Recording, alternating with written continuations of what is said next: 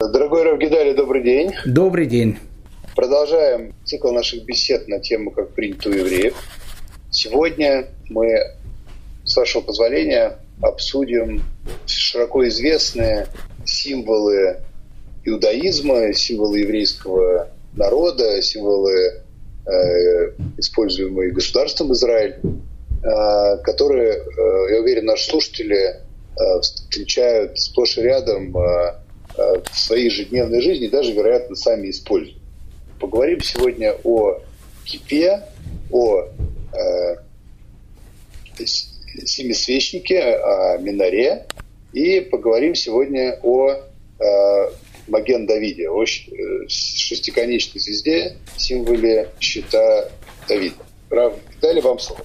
Добрый день, добрый день, дорогие дамы и господа. Да, сегодня мы будем с вами говорить о еврейских символах, которые всем, наверное, известны. Э, но тот же самый Маген Давид, который находится на флаге Израиля.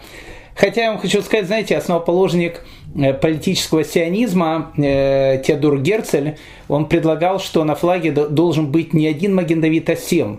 Э, и семь Магендавидов, оно соответствовало семичасовому пятидневному рабочему дню, потому что Теодор Герцель, он хотел из Израиля, из будущего Израиля, который он видел, это была идея политического, секулярного такого сионизма, сделать Э, государство, в котором было бы, ну, наверное, одни из самых таких защищенных э, социальных э, там реформ, права женщин, рабочий труд и так дальше.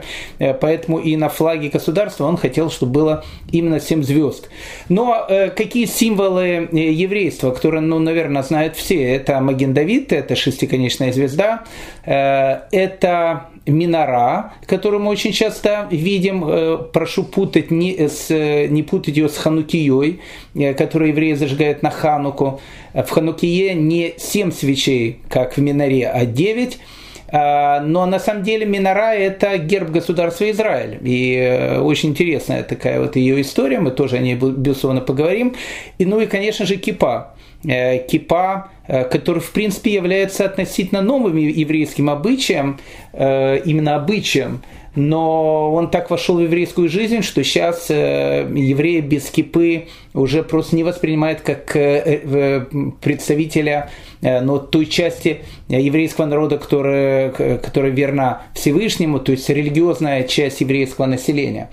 Э, это такие символы, которые, опять же, все знают, и поэтому о них мы э, с, большим, э, с большой радостью поговорим. Но давайте, может быть, мы начнем, я думаю, с Маген Давида, или как, как называется, Звезда Давида. Звезда Давида напрямую будет связана с стариком Хатабычем, мы сейчас поймем почему. Ну и вообще интересная, интересная такая вещь. Звезду Давида, если вы приглядитесь, ее можно найти везде. Причем э, это не сионистский заговор.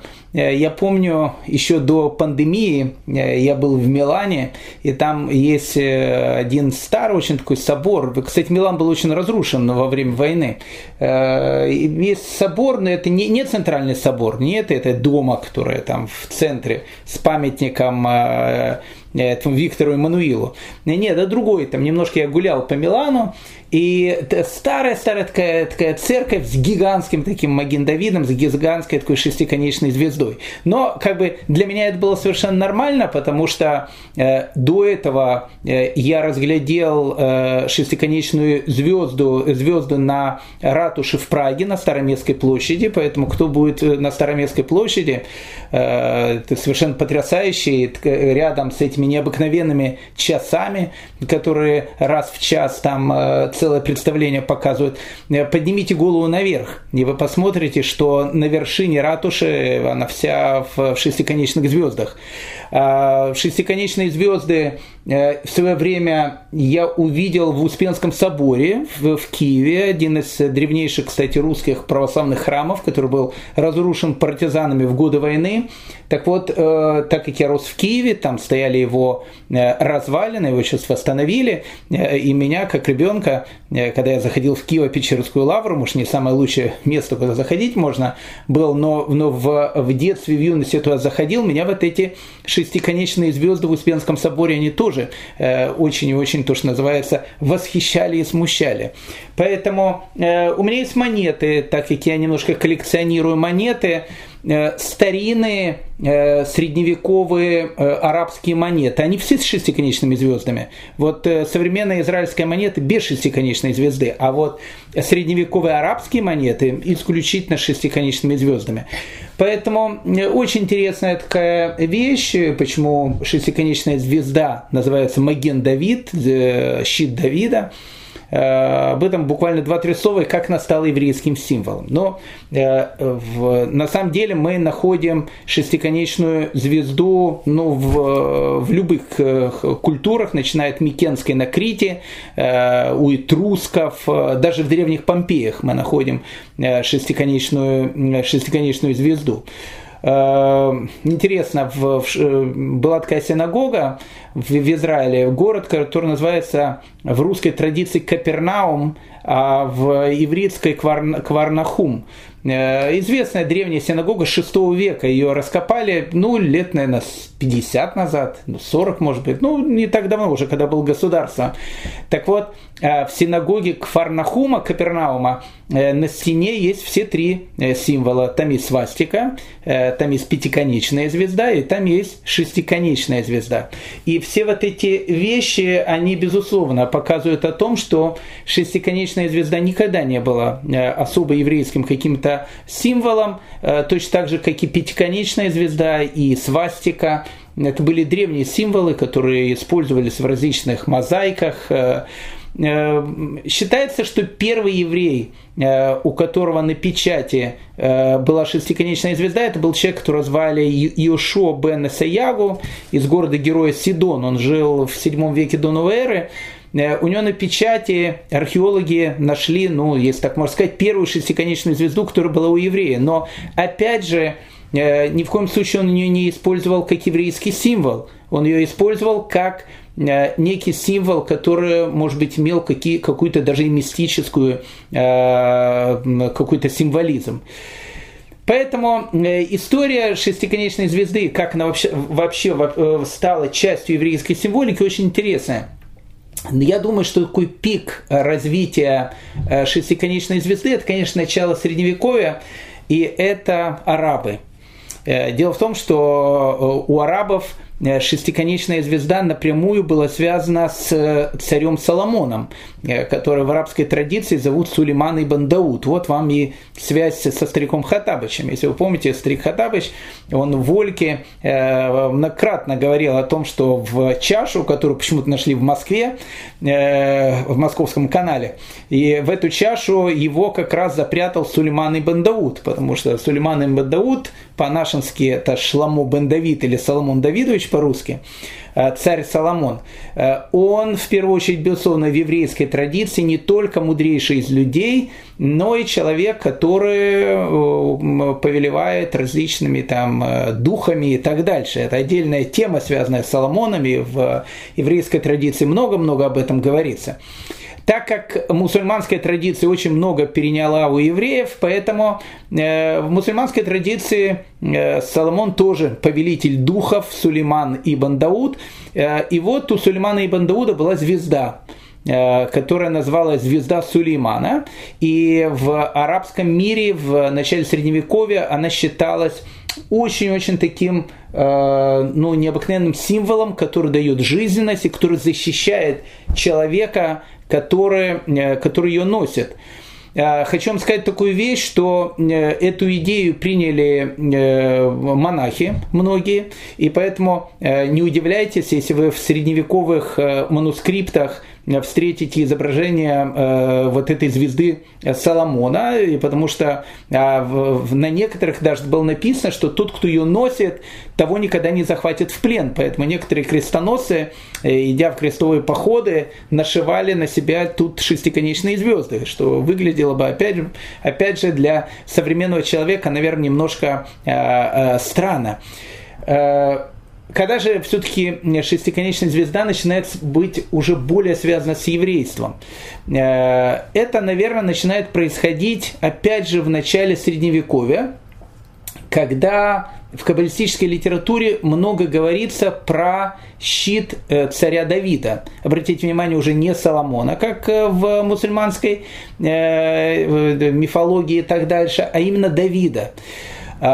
Считается о том, что у царя Давида был щит, некоторые говорят, что он был золотым, на котором было написано 72-буквенное непровозгласимое имя Всевышнего или там одного из высших ангелов, это сейчас не суть важно, это сложная очень такая каббалистическая тема.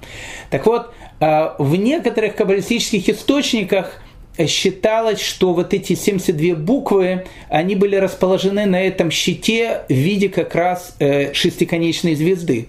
Поэтому э, вот эта вот каббалистическая э, традиция о том, что шестиконечная звезда, она была именно связана с, со щитом Давида, а щит на иврите это Маген, э, Давид это Давид так и есть, поэтому получается Маген Давид или на э, идыше, как его очень часто называют Маген Дувит, э, шестиконечная звезда. Опять же, как еврейский символ, он опять же появился, я думаю, связанный и именно с этой мусульманской традиции, которая пропагандировала шестиконечные звезды, немецкая традиция, допустим, немецкие пивовары в средневековье на все свои сорта пива старались поставить шестиконечную звезду, потому что считалось, что оно защищает продукцию и так дальше.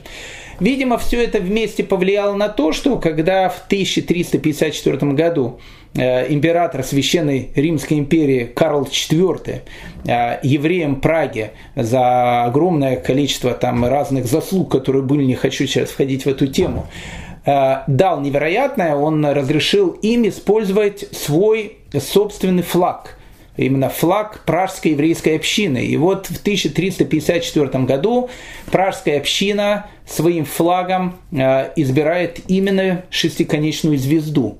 Э, и вот пражская еврейская община становится, ну, наверное, единственной общиной тогда в мире, э, которая ассоциировалась с шестиконечной звездой.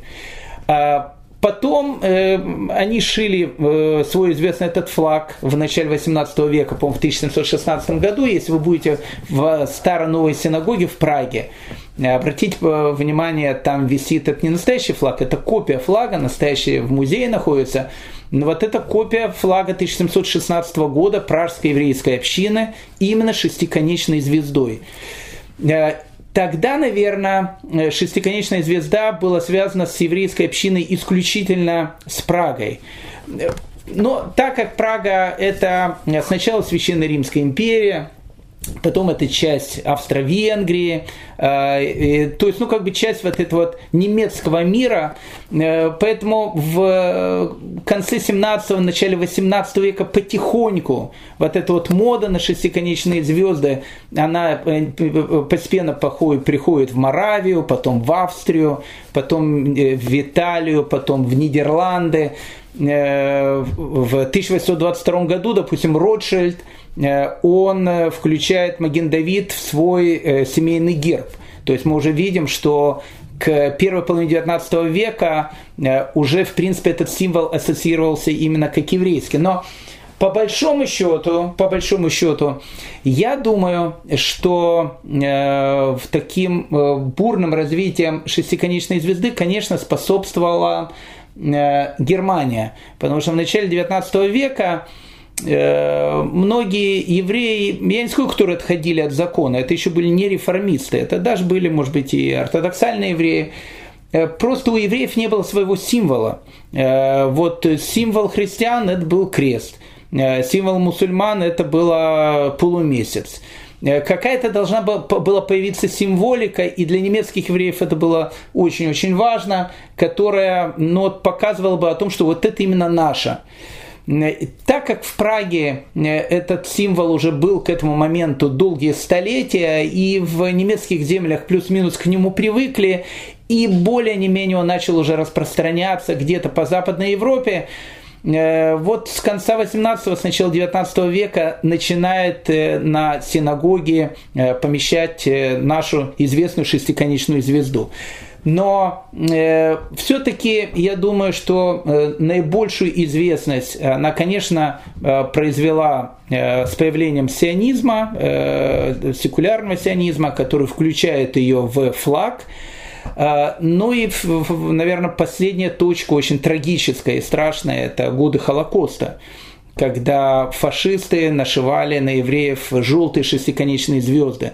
С этого момента, э, после особенно Второй мировой войны, шестиконечная звезда она становится ну, уже неотъемлемой частью э, восприятия евреев и, и как самими евреями, так и народами мира. Поэтому, если мы сейчас увидим шестиконечную звезду, безусловно, э, единственная мысль, которая придет в голову, это безусловно, что это что-то связано с евреями. Но как мы видим, э, символ иудаизма, символ еврейства, как принято у евреев, да, но э, относительно новый символ, относительно новый символ. Если мы будем говорить о втором символе, который, допустим, есть на израильском гербе, это действительно древний символ, который ну, напрямую связан Э, вот, с еврейством на протяжении тысячелетий, на протяжении долгого-долгого количества времени. Э, в 1949 году э, были такие братья Шапира, Габриэль и, по-моему, Максим их звали. Они были такими дизайнерами. Их попросили, чтобы они придумали некий такой герб, который будет на государственной печати Израиля. Э, и они, недолго думая, э, решили о том, что это должна быть, безусловно, минора. Э, и перерисовали, перерисовали эту минору, но точно-точно с арки Тита – Э, как она находится в, на Аркетита. Это очень интересная тема, связанная с Минорой. Это, это отдельный, кстати, разговор. Это отдельная, кстати, тема, необыкновенная тема. Э, особенно, э, ну не знаю, масло в огонь подлили несколько товарищей, которые потом в тюрьме сидели, потому что как-то она связана с, не, не хочу сказать, что мистически, но как-то с тюремной тематикой она связана была, потому что несколько людей, которые развивали эту идею, потом сели в тюрьму. Один это был президент Израиля Маше Кацав, а второй это был главный раввин Израиля Раф Мецгер, э, которого тут тоже потом посадили в тюрьму не так давно. Э, опять же, не буду говорить там правильно, неправильно, но, э, наверное, вот такая вот вспышка, взрыв, который был, это был взрыв связан с 94 годом. Это, кстати, было не так давно, то есть это было не каких-то там столетия тому назад.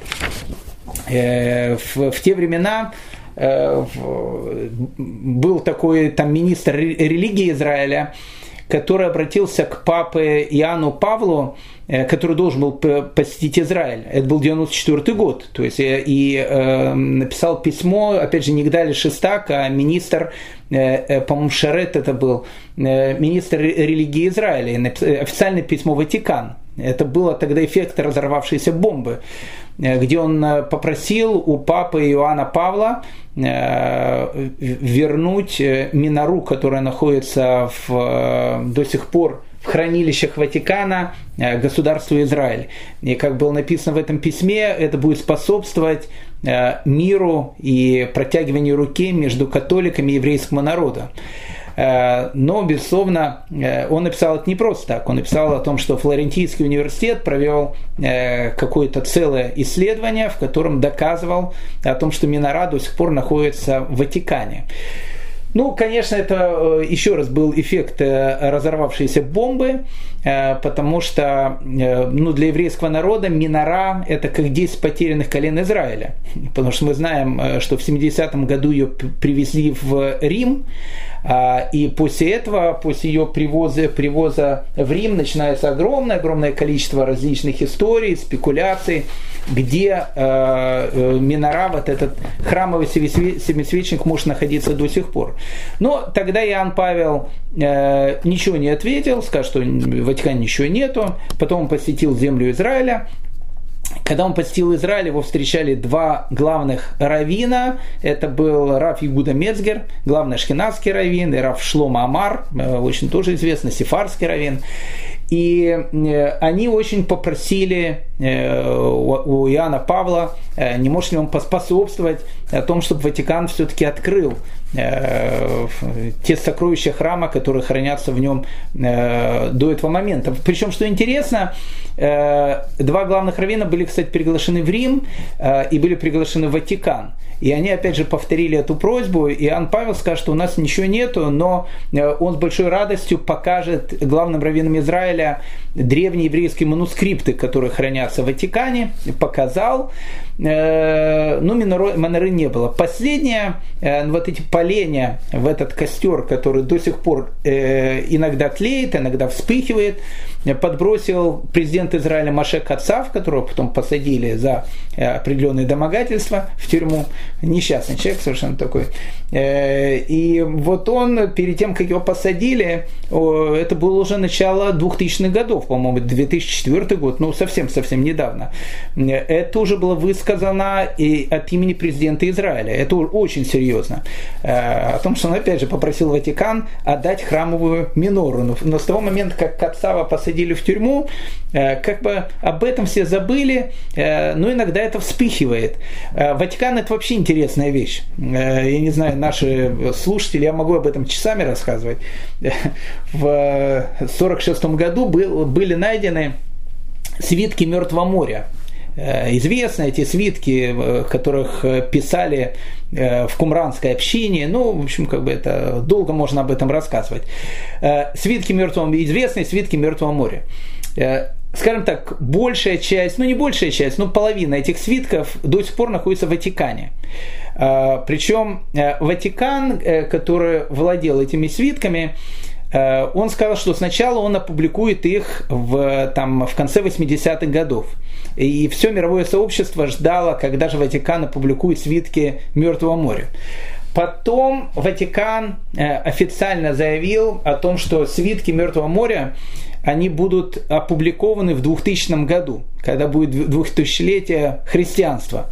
И весь научный мир Э, ждал э, свитки Мертвого моря. А свитки Мертвого моря, ну, это одна из самых, наверное, необыкновенных э, открытий, которые были. Они намного более важнее, чем открытие Трои и гробницы Тутанхамонов, именно в духовном плане, в мировом. Но в 2000 году Ватикан тоже ничего не, не опубликовал. И, и после этого он сказал как загадочную такую мысль о том, что когда наступит время, Ватикан их опубликует. Поэтому э, у Ватикана э, видно э, где-то рыльца в пушку, поэтому э, так как они до сих пор не опубликовали свитки Мертвого моря, поэтому э, с другой стороны многие э, и сомневаются, действительно ли в, э, в сокровищницах Ватикана до сих пор не хранится э, храмовая минора, которая находилась э, в Иерусалимском храме. Это тот самый семисвечник, э, которого мы все так прекрасно знаем. А проблема заключалась в том, что в 70-м году этот храмовый семисвечник, он был э, привезен в Рим. Э, и где мы ее знаем? Мы ее знаем по, ну, самой, наверное, известной, которую там абсолютно все знают, арки Тита. Причем арку Тита, которую, опять же, знают все, построил не сам Тит, а построил его брат – Э, а сама, э, сама арка Тита, она посвящена апофеозу э, Тита. Апофеоз, это сейчас русское слово такое, но это латинское слово, это обозначает обожествление.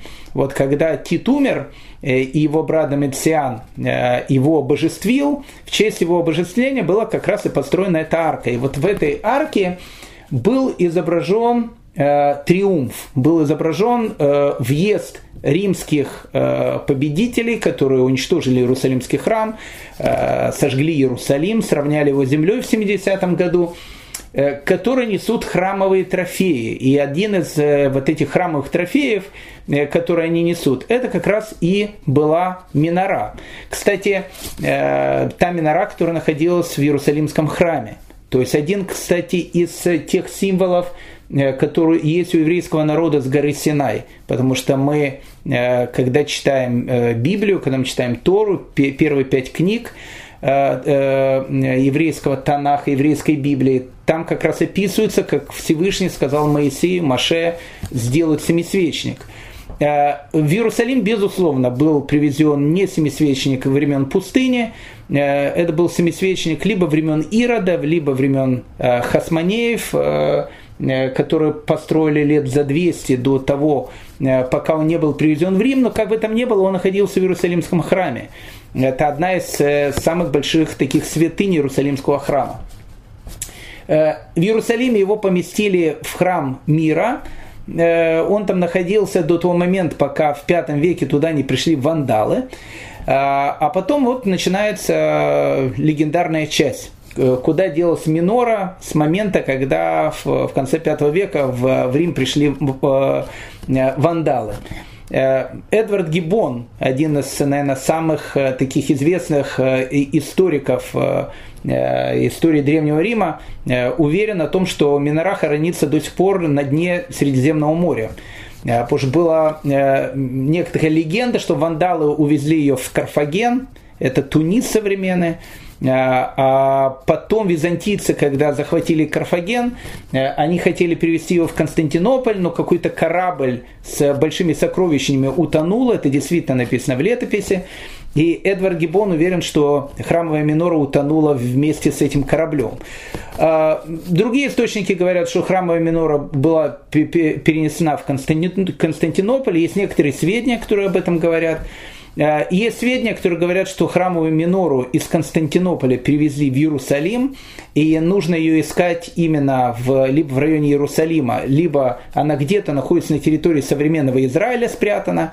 Э, опять же, ну, другая часть теории говорит о том, что никуда ее из Рима не вывозили, она до сих пор находится в Ватикане. Так вот, минора это э, то, что называется, есть древний, древнейший, если так можно сказать, э, символ еврейского народа, в отличие от э, шестиконечной звезды.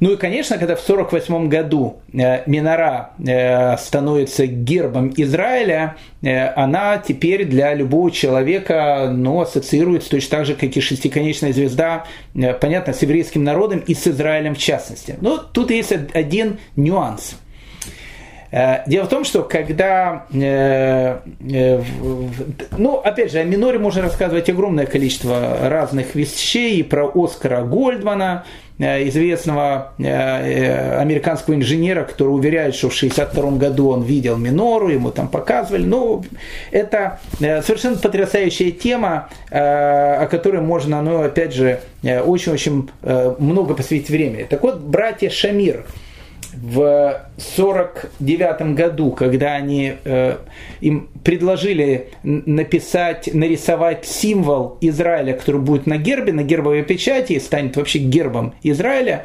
вот братья Шамир предложили, безусловно, нарисовать минору, и никто с этим, э, э, и никто с этим не спорил, и наоборот считали, что это очень-очень правильная такая идея, именно нарисовать минору. Э, как ее нарисовать? Где нарисовать минору? Э, но э, где у нас есть изображение минора? Изображение минора у нас есть на самой маленькой и одновременно самой дорогой, наверное, монете, которая есть в мире. Может быть, есть дороже, но я думаю, что это одна из самых дорогих монет в мире. Э, был такой последний хасманейский царь, которого звали Матитьягу. Он сразу после его смерти, не сразу после его смерти, во время него уже был царь Ирод. А потом, когда он ушел, когда э, э, после его смерти Ирод, он становится царем Иудеи. Так вот, у вот этого последнего хасманейского э, царя, если так можно сказать, Матитьягу, он, он чеканил свои монеты. И одна из монет, которую он чеканил, их было отчеканено очень-очень мало. Это была самая мелкая монета прута, и он ее э, отчеканил с изображением храмовой миноры. И у нас вот первое изображение храмовой миноры, которое есть, она есть именно на этой монете. Э, интересно, что в современном Израиле, если вы приглядитесь, это совершенно потрясающая вещь. Все монеты э, железные, не, не, не деньги бумажные, именно железные монеты, это точная копия древних еврейских монет. Э, вот, допустим, шекель, э, если вы приглядитесь, э, там изображена такая лилия, это одна из первых еврейских монет, которые евреи чеканили во времена Персии, то есть это ну, времена Пурима, плюс-минус. Это точная копия этой монеты. Если вы возьмете 10-шекелевую монету, э, это точная копия монеты, которую печатал, чеканил Баркоба. Если вы возьмете двухшекелевую монету э, с изображением рога изобилия, это одно из э, ну, вот, буквальных изображений монеты одного тоже из хасманийских царей, которые были, они сделали точную-точную копию этой монеты.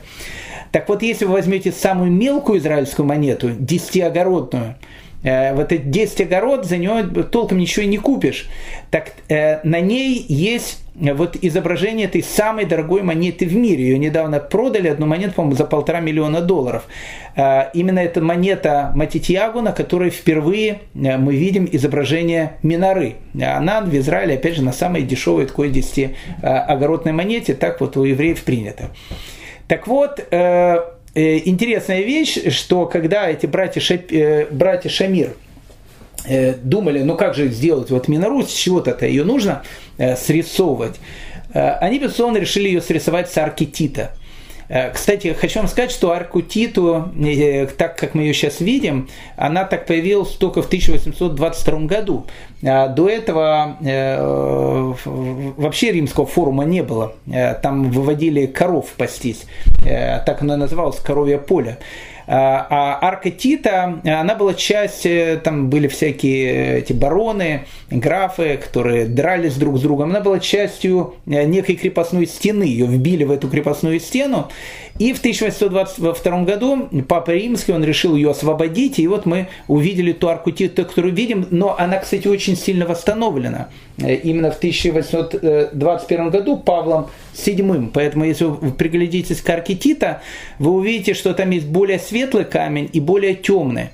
Так вот, более, более светлые – это камень 1822 года, его там много. Э, и, и э, я не скажу, что честь и хвала э, Пию VII, он, может быть, не самый идеальный папа был, но в, в архитектурной, в исторической точке зрения мы можем сказать спасибо, потому что мы видим, где новодел, а где настоящая аркатита. Но вот этот барельеф, там, где идут пленные евреи, которые несут минору, он настоящий. И вот братья Шамир, э, они решили э, взять изображение Миноры, которое идет в герб Израиля, полностью с арки Тита. Э, интересно, некоторые говорят о том, что когда арку Тита делали про, по, по, при Деминициане, при брате Тита, архитектор видел минору и прямо с нее лепил – вот это изображение. Там, кстати, есть не только минора. Там есть и трубы, которые были в храме, и еще есть э, некоторая вещь, которая была с храмовой утвари, но это, это отдельный разговор, э, такая детективная история, что там Тутанхамон, э, трое с Шильманом просто отдыхают с, с аркой, и с аркой Тита, и с минорой, опять же, которую ищут до сих пор, и начиная от Индиана Джонса и заканчивая там другими товарищами. Так вот, э, братья Шамир, они точно срисовали вот эту минору с э, аркетита. Но там есть один нюанс. Э, нюанс, э, он заключается в том, что если вы посмотрите на израильский герб, э, приглядитесь очень внимательно к нему, вы увидите, что э, минора, она стоит на подставке – а подставка, она состоит из таких пяти кубиков, на которых она стоит. На каждом из этих кубиков, по-моему, там пять кубиков, может, чуть больше, не помню.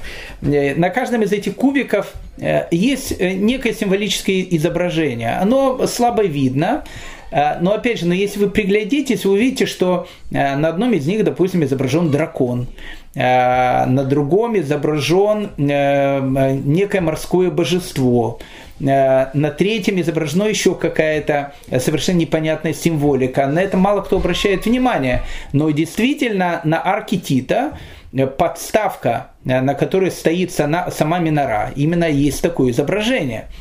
И поэтому братья Шамир, скопировав ее с аркетита, перенесли ее как герб современного государства Израиль. И тогда возник, возник этот э, не очень приятная такая вот вещь. В гербе государства Израиля есть драконы, есть какие-то мистические, там, не знаю, морские божества и так дальше. Как вообще не попали под Минору, которая находилась в храме? Еще раз, это отдельная тема. Э, о ней можно рассказывать э, часами, днями, годами. Э, у историков есть огромное количество разных гипотез, начиная от того, что Э, храмовая минора, которая была, она была там без подставки, и подставка там была совершенно другая, а подставку сделали уже римляне, э, такую красивую, для того, чтобы она хранилась в храме мира, красиво там находилась, стояла и так дальше. Но, как бы там ни было, это все перешло на э, современный израильский герб. Поэтому два символа, ну, таких неотъемлемых символа еврейского народа, один очень древний, Э, который идет еще от Синайского откровения, от Синая, это храмовая минора, герб государства Израиль и э, шестиконечная звезда, э, символ относительно новый, но которая сейчас ну, напрямую ассоциируется исключительно, наверное, только с еврейским народом. Но и еще один символ, еще один символ, который есть, без которого, ну, наверное, ни одного еврея сейчас невозможно представить. Э, безусловно, это ермолка, которая на иврите называется словом кипа. В общем, кипа э, на иврите обозначает купол, поэтому если кто-то хочет выучить иврит, вот, пожалуйста, одно слово вы уже знаете. Кипа – это купол, э, куполовидная шапочка – ермолка. Э, у евреев она называется ярмолка. Э, на русском языке она часто пишется ермолка. Э, ну, допустим, свинью в ермолке это, прошу прощения, это не еврейская такая вещь, и даже не анекдот, это, конечно, Николай Васильевич Гоголь, ревизор. Там именно он упоминает свинью в ермолке. Либо, либо, либо ревизор, либо мертвый душ. По-моему, ревизор. Э, не имеет никакого отношения к евреям Ермолка, поэтому, допустим, в словаре Даля, э, я не поленился посмотреть, э, написано о том, что Ермолка именно через Е, легкая шапочка без околышков или, какой, или, или, или какой-либо прибавки. Часто ее можно видеть у евреев, так пишет Даль в своем словаре русского языка. Поэтому когда э, э, Николай Васильевич э, пишет «Свинья в Ермолке» без всякой связи с евреями. Ермолка для Николая Васильевича это действительно такая шапочка, которую носили там многие помещики и так дальше. Но еще раз, в современном Израиле Ермолка называется кипой, на идыше и, и, на русском она называется ермолка. Тут возникает огромное количество разных вопросов откуда возникло слово «ермолка». Э, в русском языке считают, что это слово чисто тюркское, э, возникло оно из тюркских языков, э, можно сказать, даже из турецкого языка и так дальше. У евреев с этим нету никаких вопросов. Они считают, что слово «ярмолка» – это арамейское слово, которое состоит из двух слов «яре малка». «Яре малка» – это боящийся Всевышнего, то есть страх перед царем. Поэтому тот, кто носит ярмолку, у того есть, в общем, как бы страх перед царем.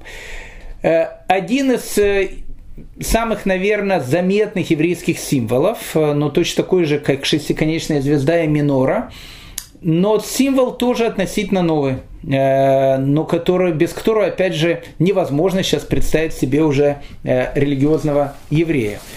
Э, на самом деле э, он, с одной стороны, и новый, и старый, потому что понятие о том, что э, у человека должна быть покрытая голова, безусловно, не ермолкой. Ермолка, которую мы видим сейчас, это изобретение 19 века.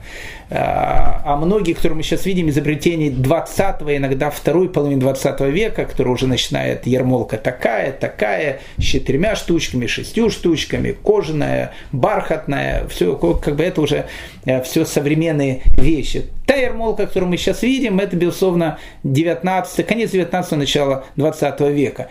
Речь идет тут в данном случае не о форме ермолки или кипы, как мы ее называем, а о понятии покрытой головы.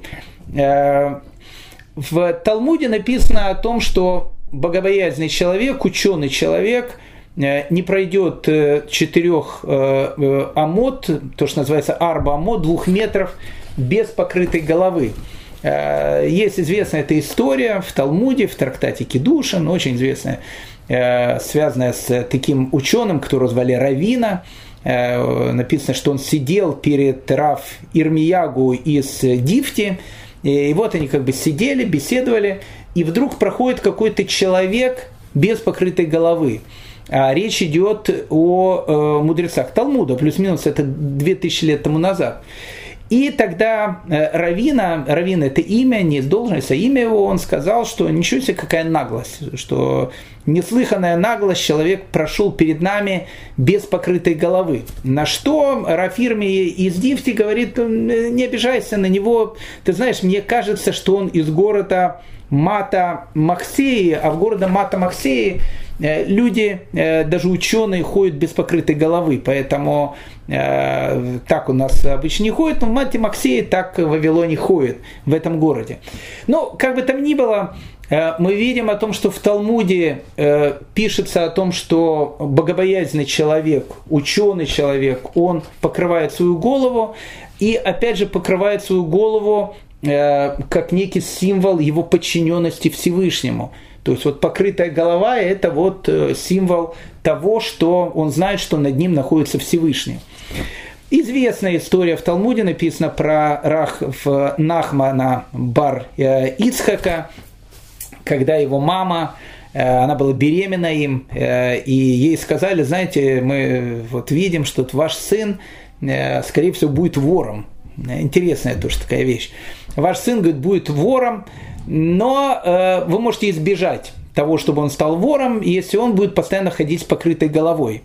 И в Талмуде написано, что мама Рафнахмана Бараицкака, она постоянно покрывала ему голову, чтобы он никогда э, не выходил без покрытой головы. А, и однажды в Талмуде написан случай, что сидел Рафнахман бар Ицхак под каким-то э, инжировым деревом, э, которое принадлежало не ему, э, и вдруг у него с головы упала покры, покры, покрывало, которое покрывало голову, опять же, речь идет не о ермолке, речь идет о покрытии головы. И тут же написано ему в мысль, э, страшная такая мысль была, залезть на дерево и начать, в общем, кушать чужой инжир. Он даже вскарабкался на это дерево, э, пока, пока вдруг не вспомнил об этом предостережении, что вот э, мы видим, что даже, опять же, в Талмуде написано, что богобоязненные люди, ученые, они должны ходить с покрытой головой. Но было ли это у евреев на протяжении веков? Э, большой вопрос. Э, большой вопрос. Допустим, мы видим э, средневековые изображения евреев, они там часто изображены без покрытой головы. Некоторые евреи на средневековых гравюрах изображены с покрытой головой, но опять же это не символ того, что они носили ермолку или носили кипу, просто так было принято был известнейший скандал, связанный с одним из самых, наверное, необыкновенных, не, не, не скандальных, это некрасиво очень, необыкновенных э, римских раввинов, которые, э, венецианских раввинов, которые звали Раф Ягуда Арье э, из Модены, на канале нашем еврейская история, хотя мы прошли этот период 16, 17 век, но я обязательно, если Всевышний позволит, до здоровья, э, сделаю про него лекцию. Необычный человек совершенно такой, картежник был, ду, не, не дуэлянт, ну, ну, в общем, ну, необычно был раввин совершенно такой венецианский. И э, он написал свою э, необычную такую книгу воспоминаний, э, свою автобиографию. Интересная автобиография Равина 17 века, венецианского. И вот, точнее даже не в, в биографии, а в одном из его писем, в одном из его респонсов, он пишет о том, что венецианский раввин, которого звали Рафицко Гершин, он постоянно его критиковал Э, за то, что э, Иуда Арье э, де Модена ходит без покрытой головы в Венеции, венецианской там синагоги и так дальше. и, и он его критиковал за это. И тогда Раф Ягуда Ария, он сказал, слушайте, я не понимаю вообще его критику, потому что у нас и у итальянских евреев – вообще не принято покрывать голову. А, вообще у нас, говорит, принято при встрече с важным э, человеком, наоборот, снимать шапку и как мушкетеры размахивать ей так, э, в таком, э, такими реверансами. У нас это так принято. И вообще, говорит, у нас в Италии молодые люди не стригут волосы, у них длинные волосы, они никогда не покрывают голову. Так у нас принято. Это был 17 век. То есть мы видим, что еще в 17 веке ермолка это еще не общий э, такой э, обычай, который был принят еврейским народом. Раф Йосиф Каро, наше все, в Шульхана Рухе пишет черным по белому, а Шульхана Рух все-таки это вторая половина 16 века, о том, что еврей не может пройти 4 э, амот, двух метров без покрытой головы. Он не пишет о ермолке, он пишет о покрытой голове. А покрывать его можно даже э, шлемом танкиста, чем угодно. Но голова должна быть покрытая. Э, интересно, что второе наше все, Виленский Гаон, ни много ни мало, а Виленский Гаон, он умирает в самом конце 18 века.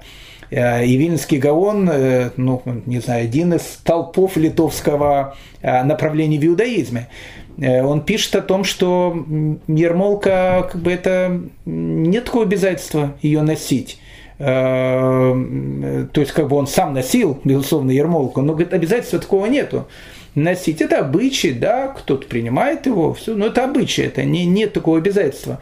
А, и э, ссылаясь на те, те истории, которые написаны в Талмуде, э, он говорит, да что да, безусловно, э, такие богобоязненные люди, ученые носили, но это символ благочестия, это символ хасидута. А если человек не благочестивый, то есть он как бы не претендует на то, чтобы его там, не знаю, там равом таким назвали и так дальше, Вильнский гон говорил о том, что э, э, тоже такой необязательный символ, хотя, опять же, во времена Вильнского Гаона, э, я уверен, что сам он носил, и все его ученики тоже носили, потому что в 18 веке э, ермолка, она уже становится таким символом, а, наверное, символом таким она становится э, с легкой руки великого такого равина, которого звали Рав Давид э, бен Шмуэль Алеви, который входит в еврейскую историю под именем Тас. Э, он один из комментаторов Шульхана Руха, жил он в XVI веке в Польше, э, в Речи Посполитой. Вот он пишет уже в своих респонсах о том, что так как многие неевреи сейчас стали ходить без покрытой головы, а евреи должны отличаться, поэтому евреи должны э, для того, чтобы подчеркнуть свое еврейство, э, покрывать свою голову. Э, и мы видим о том, что ну, вот начиная с 16, 17, с 18 века, кстати, не, не, не во всех общинах еще в 19 веке в той же самой Германии Ермолк носили, носили, безусловно, во время службы в синагоге, но э, некоторые ее не носили там, э, в, тот, в тот момент, когда они там куда-то ходили и так дальше. Даже современный закон, опять же, не хочу о нем говорить, это никто, ну не, не никто ж никто, но старается это не делать. Но, допустим, Аллаха, современный закон говорит следующую вещь, что если человек – Э, он устраивается на работу, и работодатель говорит о том, что он э, обязан приходить э, на работу без кипы, без ермолки, и человек может потерять работу, и человек может потерять какое-то какое финансирование и так дальше. В принципе, он может приходить на работу без ермолки. Это закон. То есть это не принято делать. Э, были известны эти случаи, э, связанные с, э, если, если вспомнить Рафпинхас Шапира, опять же, это длинная эта история, не хочу в нее углубляться, один из основателей славутинской типографии, известной, на них там был сделан поклеп, и он вместе со своим братом, кстати, должен был пройти через строй солдат которые били их этими, этими как-то ж, вещами, которыми этими ружья чистят, мне из головы э, вылетело это название немецкое. Э, а обычно, обычно это называлось проход через строй. Обычно э, это смертная казнь. Люди через строй не проходили, потому что били очень сильно, и они были железные, эти прутья. И обычно человек не выживал через прохождение через строй. Так вот, Рафпинхас Шапира, это все-таки середина 19 века, ну, первая половина, но ближе к середине 19 30-й год 19 века, когда его проводили через строй, а там самое главное было пройти быстро, потому что вот каждое замедление – это смерть. Когда его убили, у него упала кипа. И вот он встал э, и стоял, пока ему не подняли и не надели кипу. И в это время его избивали этими, шамп, этими шампалами вот, э, от ружьев. Э, это был, это был великий подвиг и необыкновенная такая вещь. Мы видим, что уже в XIX веке Э, люди готовы были пойти на смерть, но э, остаться в, в голодном уборе, остаться в кипе. Э, в Америке, когда многие приезжали в начале 20 века, были такие вещи, когда евреев просто в кипе не, не хотели принимать на работу, поэтому многие евреи, мужчин начали, начинали носить парики. Я знаю несколько таких случаев, человек приходил в парике, то есть парик это тоже как бы головной убор.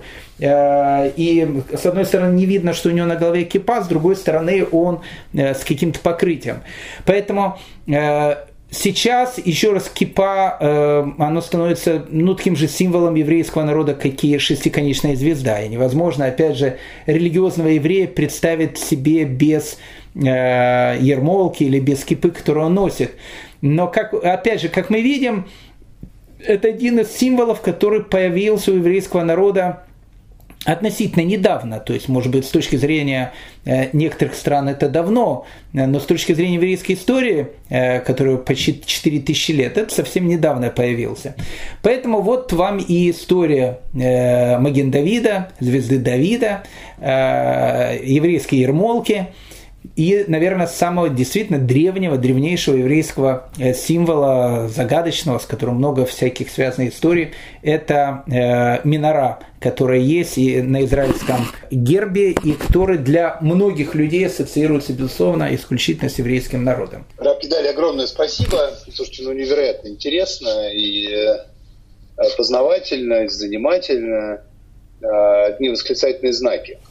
Э, но сейчас давайте э, по традиции перейдем к той части, которая относится к вопросам и ответам, э, продиктованным ну, таким секулярным мышлением и секулярным образом жизни. Нам нужны практические выводы того, что же нам теперь делать, исходя из того, что мы узнали, из того, что мы видим вокруг каждый день. По поводу Маген Давида. Существует традиция э, носить э, маген и у мужчин, и у женщин. Есть такая традиция, тем самым э, подчеркивается еврейское происхождение того, у кого на, скажем, цепочке э, или на каком-то другом элементе украшения имеется э, маген Давид. Вы с точки зрения религиозного иудаизма как-то поддерживаете эту идею?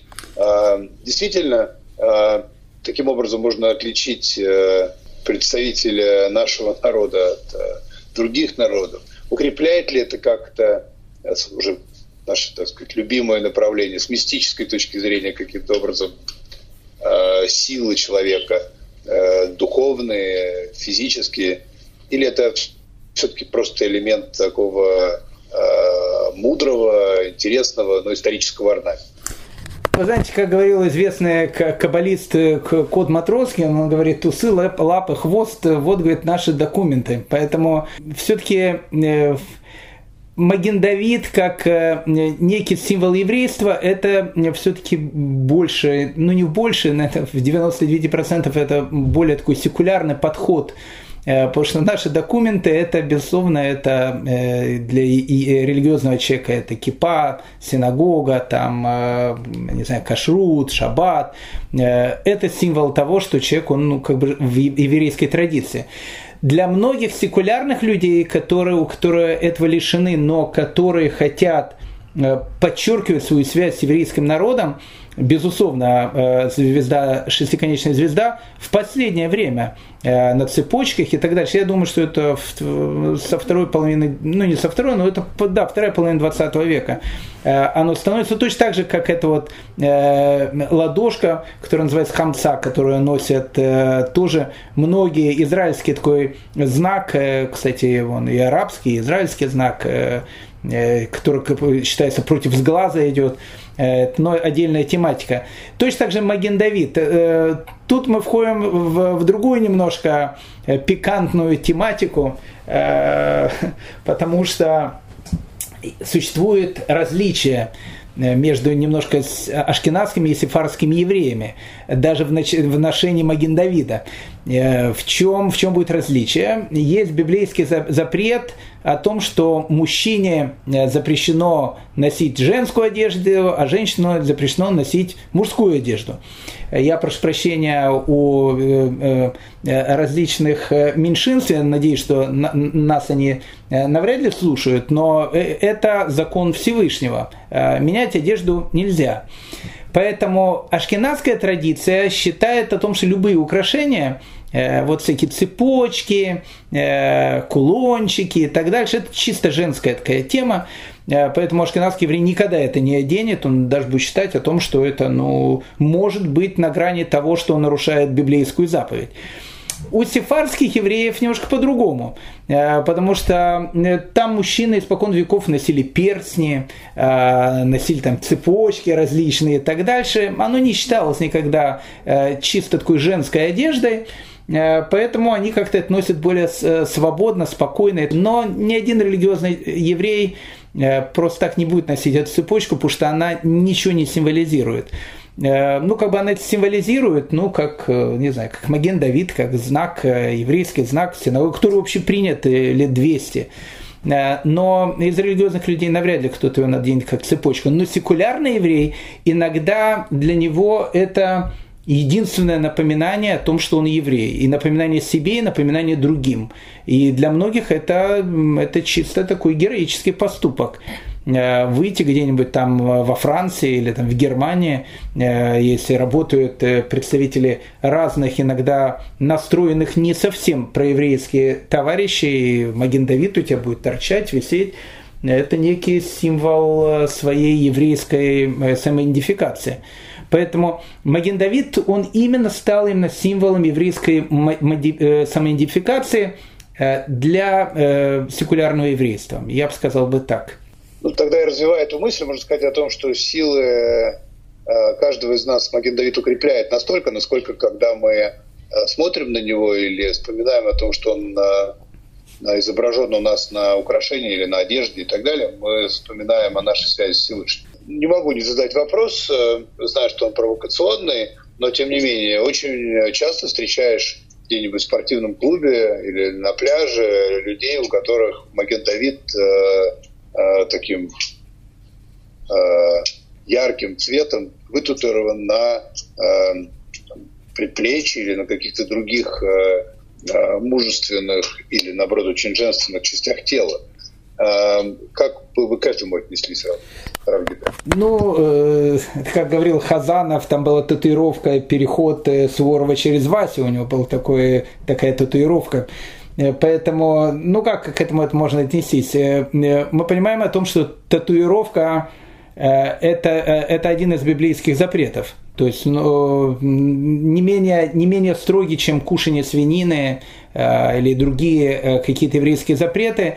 Поэтому э, татуировка – это библейский запрет. Э, это нарушение вообще заповеди. Поэтому тот, кто делает, это то же самое, что он, ну, ну я не скажу, что он съел свинину, но плюс-минус э, где-то где э, в этой области. Плюс опять же, после Второй мировой войны, в которой э, Маген Давид, шестиконечная звезда, оно приобрело такой страшный символизм, после Второй мировой войны, когда люди после концлагерей выходили с э, татуировками номеров, э, у многих секулярных евреев считалось, даже в Израиле, считалось правилом ужасного тона сделать себе татуировку, потому что это считалось ну, неким символом того, что они делают то же самое, что делали фашисты. Поэтому это такие, то, что называется, прикиды. То есть человек рисовывает себе Маген опять же, нарушая строгую такую библейскую заповедь, Э, но, может быть, это для него какая-то еврейская самоидентификация. Э, опять же, многие так это воспринимают. Но лучше тогда это носить в виде цепочки, э, нежели в виде такой татуировки. Продолжу провокационный вопрос. Скажите, а, ну, мы можем купить изображение символическое, иногда и претендующее на какую-то точность изображения, Э, семисвечника в э, различных сувенирных э, магазинах или даже магазинах, где продается иудайка. И вопрос, а как правильно зажигать минору? Ну, минор никто не зажигает. Это, это, это тоже очень важная такая вещь. Вообще существует страшный запрет даже делать изображение храмовой миноры в ее Э, оригинальный размер. Э, есть известный э, украинский такой миллионер, может миллиардер, я не знаю, Рабинович, он с другими товарищами подарил, есть такой в Иерусалиме институт храма. Это, кстати, отдельная тематика. Они Э, практически разработали и практически сделали всю храмовую утварь. Поэтому, когда будет построен третий храм, э, институт храма сразу все даст. У них все готово. Они занимаются конкретно восстановлением храмовой утвари. У них есть музей очень интересный в старом городе. Э, подарили э, это им, потом как-то он перешел муниципалитету, э, оно переходило из точки в точку в старом городе. Сейчас ее можно увидеть под, таким колпаком в самом центре еврейского квартала в Иерусалиме, около синагоги Хурвана, стоит в центре этой площади. Она позолоченная, она не золотая, она выполнена практически в оригинальный размер, ну меньше, потому что если выполнить храмовую минору в такой же размер, как она была в храме, это будет тоже э, очень большое такое нарушение. Э, поэтому э, как символ минора используется во многих синагогах, во многих домах она есть, но минор, безусловно, никто не, не зажигает. Она зажигалась только в храме. Что зажигают? Зажигают ханукию. Ханукию, которую зажигают на хануку – ее делают в виде храмовой миноры. И это не случайно, потому что чудо Хануки, оно напрямую было связано с тем, что горела минора. Она вместо того, чтобы гореть один день, горела долгих 8 дней. Поэтому э, Ханукия, которая выполнена в виде миноры, э, это не э, семисвечник, это девятисвечник э, потому что она вся направлена на то, чтобы она горела в течение э, э, 8 дней. Э, поэтому там есть 8 э, специальных э, таких вот ответвлений и одна центровая, которая называется шамашем, такой служкой. Поэтому когда мы говорим о том, что евреи зажигают минору, это, это не так. Евреи никогда минору не зажигают как символику, они зажигают именно ханукию, которая очень часто сделана в виде миноры. Несколько вопросов про Кипуров взяли. Э, в принципе, именно ношение ермолки является э, атрибутом современного религиозного еврея или еврея, который хочет подчеркнуть свою связь своим народом и Всевышним. Или любой головной убор. Как бы вы порекомендовали человеку, который вот задумался о том, чтобы и с помощью головного убора укреплять свою связь с своим народом, с Всевышним. Но э, ермолка или кипа, безусловно, это э, атрибут еврейства, э, которые э, ну, которые это, это даже не, не это даже не хочу сравнивать, как Маген Давид, который на цепочке человек носит.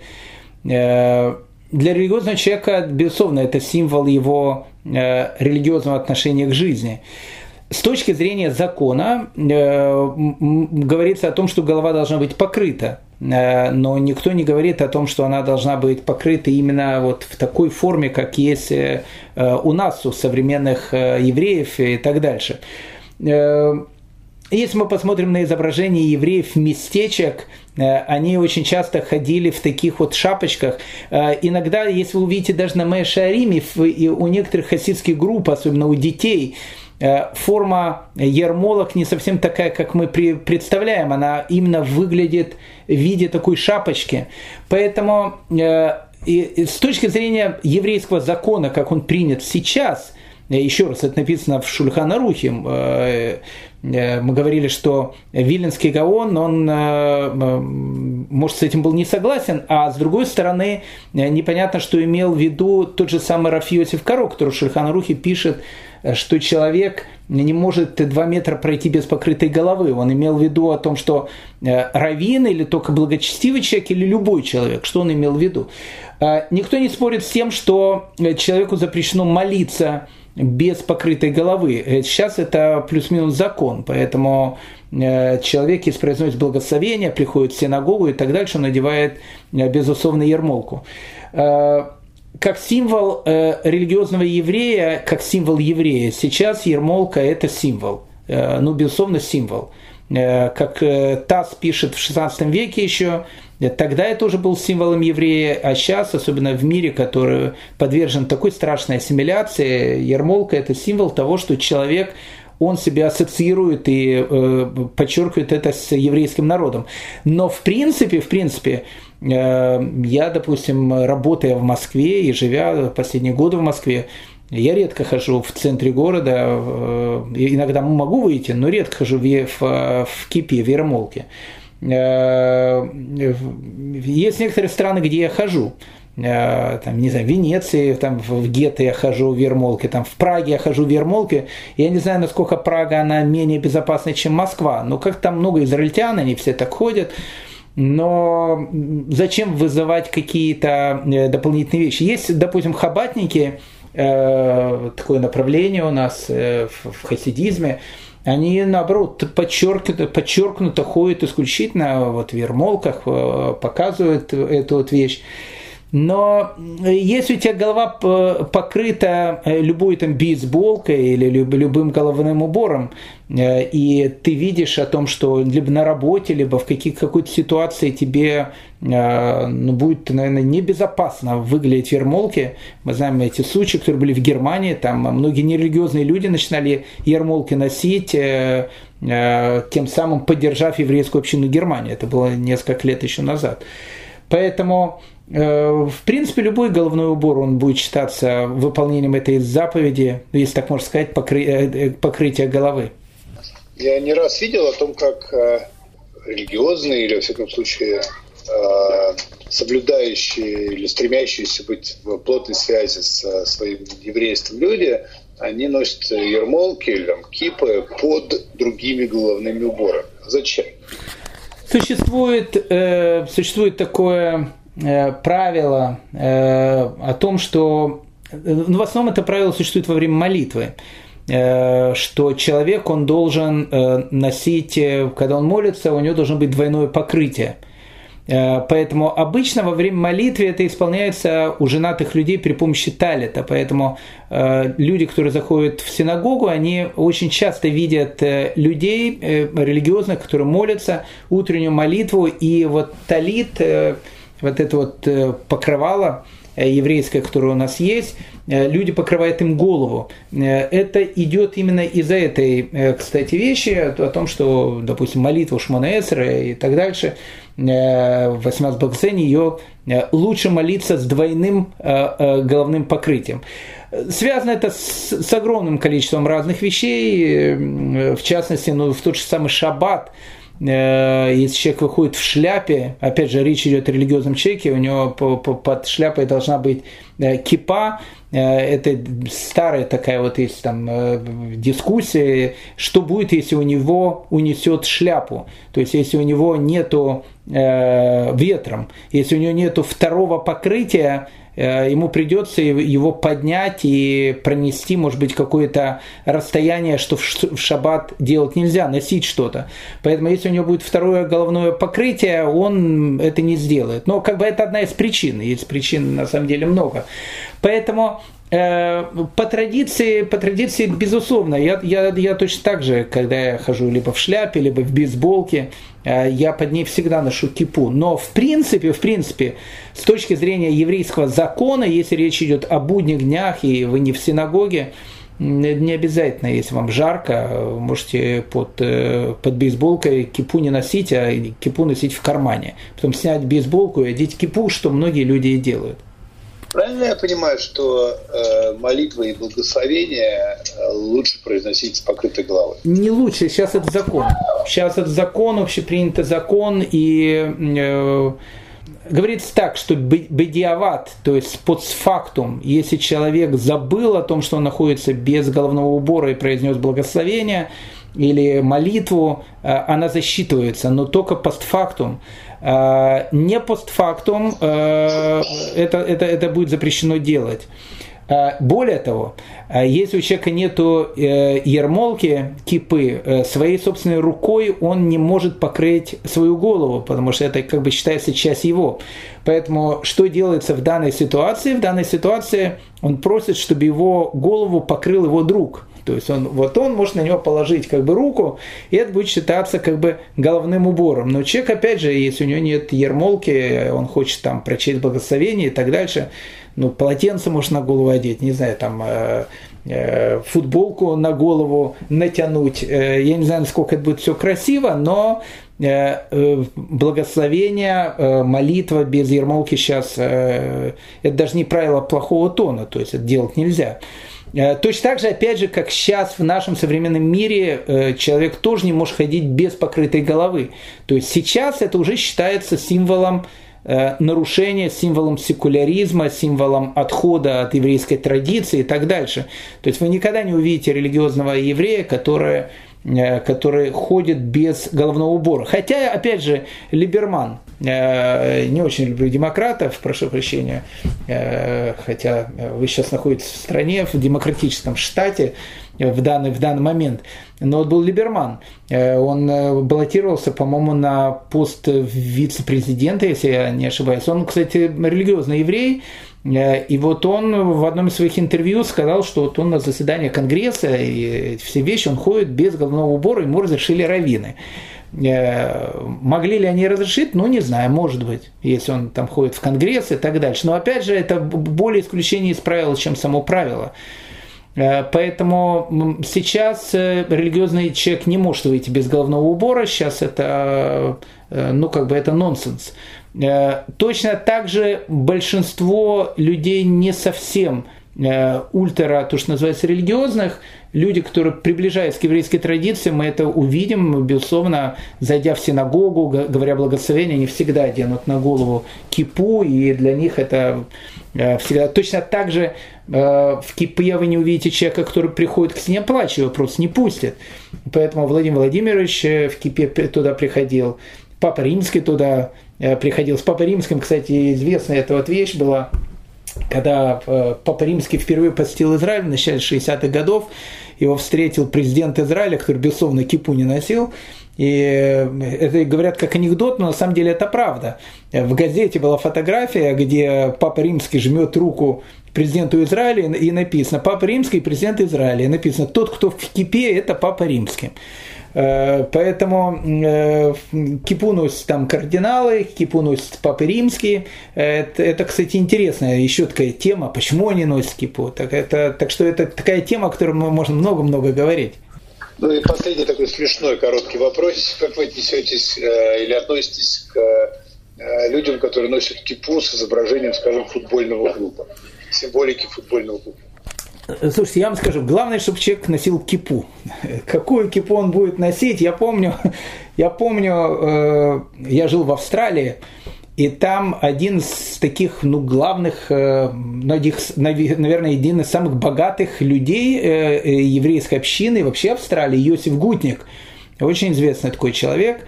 А в Австралии все помешаны на футболе. Правда, это австралийский футбол, это не сока, как принято в, в Европе. Это считается у них про, про, по правилам такого, ну, как бы, это европейцы. Там в футе, в австралийский футбол, он немножко на регби похож. Они просто помешаны на австралийском футболе. и там была одна из старейших мельбурнских команд, ну, прям как, не знаю, московский «Спартак», такая историческая, старая, все, она загибалась полностью, и э, Иосиф Гутник, будучи хабатником, будучи очень религиозным евреем, э, очень благочестивым таким человеком, он купил эту команду футбольную. И вдруг э, вот вся Австралия узнала Иосифа Гутника, ему все были очень благодарны. И я помню, однажды его пригласили на какое-то телевизионное там шоу, и он пришел на это телевизионное шоу, с, по-моему, с, по-моему, там красно-черный, может, я ошибаюсь, эти цвета, я уже не помню цвет этой команды, и он пришел с этой кипой, которая была в, в цвет э, этой футбольной команды. Это, это вызвало тогда просто, там все Э, говорили, в Австралии это настолько было принято, что люди говорили, может там, я учился в университете тогда, и один из моих знакомых австралиец сказал, знаешь, говорит, так, говорит, восхищен действием, он купил команду, спас ее, хочется тоже одеть вот это, то, что ты носишь, э, символом этой команды.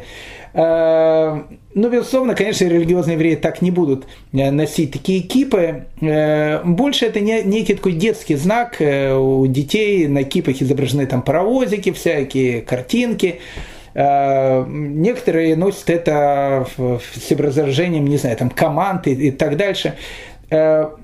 Ортодоксальный еврей это носить не будет – но молодежь, э, то, что называется тинейджеры, э, могут носить, и опять же, э, самое главное, чтобы это был головной убор.